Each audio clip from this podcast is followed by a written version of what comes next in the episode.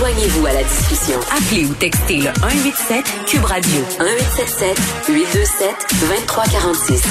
Hello. On va faire un retour sur ce point de presse qui a été tenu par Yann Lafrenière, Geneviève Guilbeault, Isabelle Charret était aussi présent, Charles Duluth, qui est le chef euh, de la police, euh, du service de police Mohawk d'Aquasasné, vice-président de l'Association des chefs de police des Premières euh, Nations, parce que là, le gouvernement Legault va investir 18 millions dans les corps policiers autochtones. je suis avec Yann Lafrenière, qui est ministre responsable des Affaires autochtones. Monsieur Lafrenière, bonjour. Oui, bonjour à vous. Bon, 18 millions pour la police autochtone, euh, Monsieur Lafrenière, millions qui vont être répartis comment? Ben, il y a plusieurs choses. Premièrement, c'était attendu depuis bien longtemps par les, services de police autochtones qui le demandaient. Et aujourd'hui, on parle de la formation de base. Donc, pendant les cinq prochaines années, on va, on va rendre accessible la formation initiale à Nicolette pour deux cohortes de 12 candidats, donc c'est 24 par année, et on va venir payer la partie que les services de police autochtones devaient payer. Là, je veux pas perdre les gens dans des détails administratifs, mais je vais le résumer le plus simple possible. Mm. Lorsque vous êtes un policier alloctone au Québec, les services de police versent 1 ben, un pourcentage de la masse salariale à l'École nationale de police, donc il y a un coût X qui est chargé pour le candidat qui, qui y va. Lorsque vous êtes un policier autochtone, étant donné que c'est une entente fédérale provinciale, les services de police autochtones devaient payer entre 28 et 30 000 dollars par candidat, ce qui devenait très dispendieux, très difficile pour eux. Donc, ça, ça devenait compliqué pour envoyer des candidats. On va assumer cette partie-là pour donner plus grand accès. Et pendant cinq ans, deux cohortes par année, on va assumer la, première partie. Fait que ça, c'est une première nouvelle qui est plutôt économique pour eux.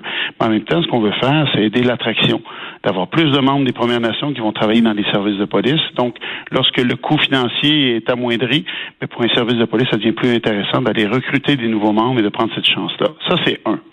Deuxièmement, il y a la formation continue. Parce que pour avoir fait ce job-là pendant 28 ans, oui, il y a la formation initiale, mais par la suite, qu'est-ce qu'on a besoin? C'est la formation continue.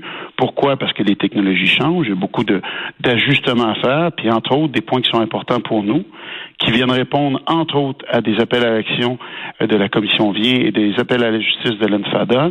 C'est la formation spécialisée en violence conjugale, violence intrafamiliale, agression sexuelle et exploitation sexuelle de mineurs, parce que je vous cacherai pas qu'ayant été président de cette commission pendant plusieurs mois, c'est un dossier qui, est cher pour moi et pour notre gouvernement. Et dès aujourd'hui, on a annoncé hier le, dépôt du rapport de la commission.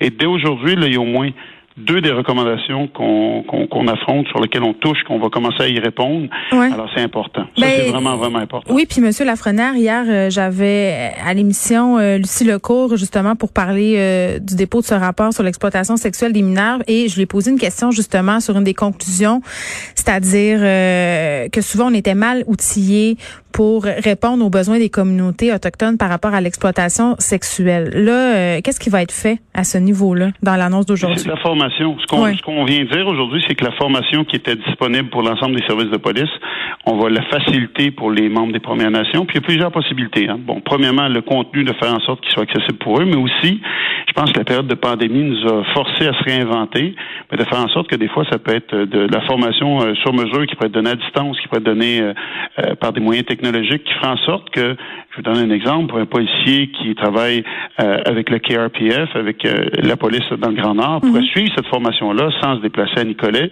pour les coûts, mais aussi pour la perte de temps homme. Parce qu'à chaque fois qu'il y a un déplacement, bon, c'est une perte de temps. C'est et pour certains services de police qui ont peut-être 5, euh, 10, euh, voire 20 policiers, vous comprenez que d'en perdre un ou deux pour la formation, ça devient difficile pour eux.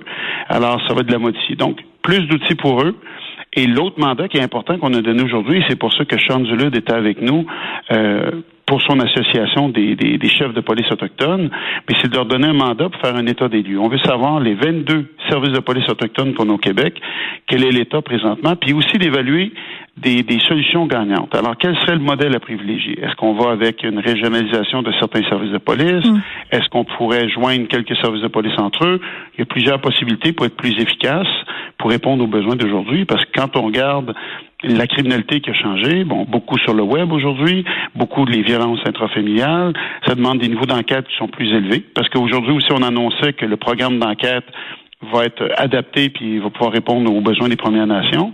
Mais c'est de voir de quelle façon on peut répondre à tout ça. Est-ce qu'un petit service, exemple, de 5, 8 policier pourrait répondre à ça ou c'est mieux d'aller avec une régionalisation? Tout est sur la table. La dernière fois qu'on s'était parlé, on avait parlé de la crise de confiance euh, qu'ont les populations autochtones envers les policiers. Un article dans le Devoir ce matin qui révélait que depuis 2015, on a 213 dossiers d'enquête criminelle qui ont été ouverts au Québec à la suite d'allégations formulées par des autochtones à l'endroit de policiers.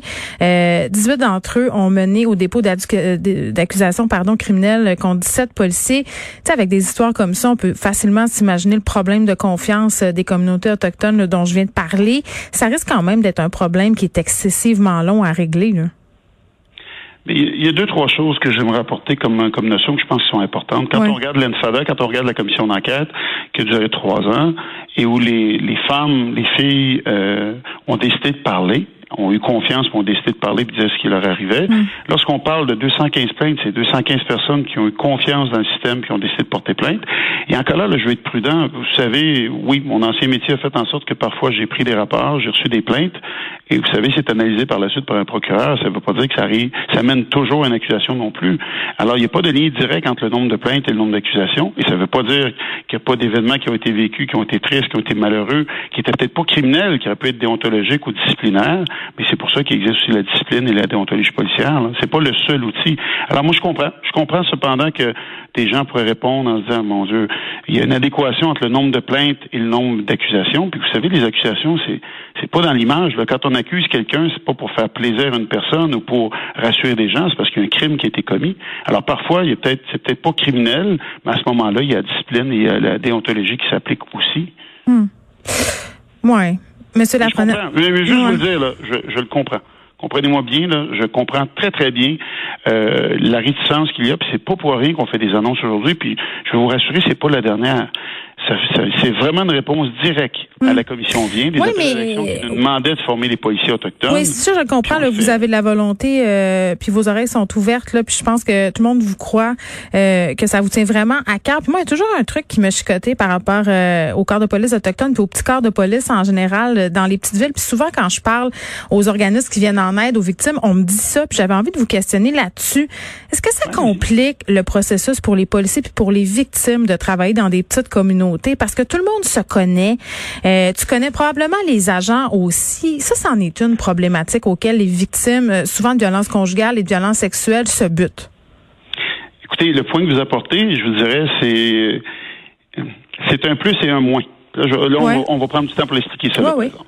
Parce que je vais vous faire un parallèle que vous allez trouver douteux de secondes, mais vous allez comprendre. C'est la même chose pour un élu. De travailler dans la circonscription où on habite, hmm. il y a du plus, mais il y a du moins aussi. Comme policier, c'est la même chose. A des policiers qui travaillent dans la ville où euh, ils habitent. Il y a du plus parce qu'on connaît, on pense connaître les problématiques, mais des fois, je trouve que c'est un aveuglement qui est dangereux aussi. Et, il y a du moins parce que justement, vu qu'on connaît bien les gens, si on finit par arrêter son cousin, sa, cousine, son frère, son père, on peut comprendre ce que ça amène comme tension, comme pression. Hmm. Ça, on en est conscient. Puis c'est pas pour rien qu'on demande à l'association des chefs de police autochtones de regarder quel serait, des directeurs de police autochtones, pardon, de regarder quel serait le meilleur modèle. Et quand on va vers une régie, ce qu'on appelle la régionalisation, bien, il y a plusieurs avantages à ça. Le premier, ça donne une mobilité. Alors moi, comme policier, je, je suis de Saint-Hilaire, je patrouille dans Belleuil pendant une période de temps, et là, bon, j'ai dû intervenir avec quelqu'un qui est proche de ma famille. On me permet d'aller travailler dans le coin de Chambly pendant quelques moments. On comprend que ça peut être facilitant. Alors ça, c'est intéressant. Et d'avoir un plus gros service de police, ça permet d'avoir un service d'enquête aussi. Ça permet d'avoir un deuxième niveau. Ça permet aussi de garder nos policiers plus longtemps parce qu'ils ont des possibilités d'avancement. Alors, il y a plusieurs côtés positifs. Le côté négatif pour certaines communautés, c'est de perdre un peu le, sentiment d'appartenance qu'ils ont, parce que vous savez, lorsqu'on travaille dans une communauté où on habite, mais ben, souvent il y a des gestes qu'on n'a pas besoin de poser. Souvent, on n'a pas besoin de, hmm. faire l'arrestation. On est capable de parler à la personne par son prénom. Oui, mais je comprends. Mais mettons que moi, je suis victime d'une agression sexuelle, puis que le suspect c'est le frère du policier. Tu sais, dans une petite, petite communauté, on a vu, ça se peut. Absolument. Mais là, je vais vous dire, il y a le pour et le contre. Présentement, dans les communautés, il y a deux choses qu'on vit. C'est que vous, il vous arrive un événement euh, horrible de ce style-là. Mm. Vous faites confiance aux policiers parce que ce sont des gens de la place, de les rencontrer. Puis là, ils vont vous dire, mais écoutez, nous, on est cinq ici, on n'a pas le niveau d'enquête. Il y a un policier de la Sûreté du Québec qui va venir vous rencontrer demain. Pour certaines personnes, c'est un frein aussi.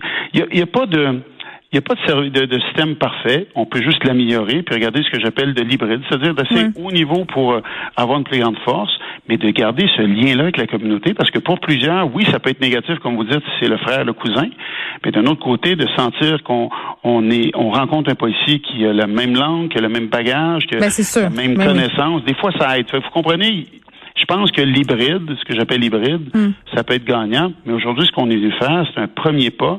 Et l'Association des directeurs de police autochtones, ça fait longtemps qu'ils demandent, hmm. qu'ils demandent de l'aide faut comprendre qu'une partie que, dont on est responsable, c'est une négociation tripartite, hein, parce que c'est le provincial, le fédéral. Pour, pour les gens qui vous écoutent, le provincial paye 48% de la note des services de police au Québec, 52% c'est le fédéral. Donc, on travaille avec nos partenaires. Mais là, on vient d'annoncer que la partie qui, qui est notre responsabilité, la formation, hein, l'accès à Nicolette, c'est le Québec qui paye ça. Alors ça, on a fait cette annonce-là aujourd'hui. On a surtout dit qu'on a une volonté mais on ne l'imposera pas. On veut prendre le temps avec l'association des, des, des, directeurs de police, avec les communautés, de voir quel est le meilleur, euh, le meilleur modèle, puis de l'adapter. Mais il y a du travail à faire. Je vous le cacherai pas, il y a du travail à faire. C'est 22 services de police autochtones au Québec, mm. et ils n'ont pas tous la même, euh, la même, euh, la même, comment je peux dire ça, le même nombre de policiers ou la même force. Il y en a qui sont les plus petits services, mais les communautés y tiennent aussi. Pour eux, euh, c'est vraiment important. Fait qu'il faut trouver de, quoi qui va répondre à leurs besoins. Très bien. Je vous parle pas du principe de Joyce qui a été refusé, là, Monsieur Lafrenière. Je vous ai regardé plus longtemps, mais vous vous êtes expliqué euh, quand euh, même. je vais prendre 30 secondes. Oui? juste d'avoir dit le, nom, je suis désolé, je peux pas faire autrement que vous dire. Je vais mettre quelque chose de clair, là, parce qu'il y en a qui ont fait de la politique là-dessus. Le principe de Joyce, on est d'accord, on est d'accord avec la volonté de donner des, des, des soins appropriés. Là, on s'entend pas, puis il n'y a pas de surprise pour personne. Hmm. C'est le racisme systémique. Puis en bon français, on dit we agree to disagree, et ça depuis le jour 1, ça a été clair avec les Premières Nations. Avec les Atikamekw, cette notion-là, on la reconnaît pas. Cependant, moi, ça m'empêche pas de travailler sur le principe de Joyce pour l'appliquer dans le milieu de la santé. Et c'est tellement vrai que l'annonce numéro un qu'on a fait dans mon plan G Espoir, qui était le 6 novembre pour la sécurisation culturelle dans les euh, dans le, monde hospitalier, hmm. on a déjà dit qu'on était pour s'inspirer du principe de Joyce pour l'appliquer à notre, notre façon de faire. on aura l'occasion euh, de s'en reparler, M. Lafrenière. Je voudrais garder euh, plus longtemps. On, va se reprendre. Yann Lafrenière, merci, qui est ministre responsable des Affaires autochtones. On revenait sur cette annonce. 18 millions investis par le gouvernement dans les corps policiers autochtones.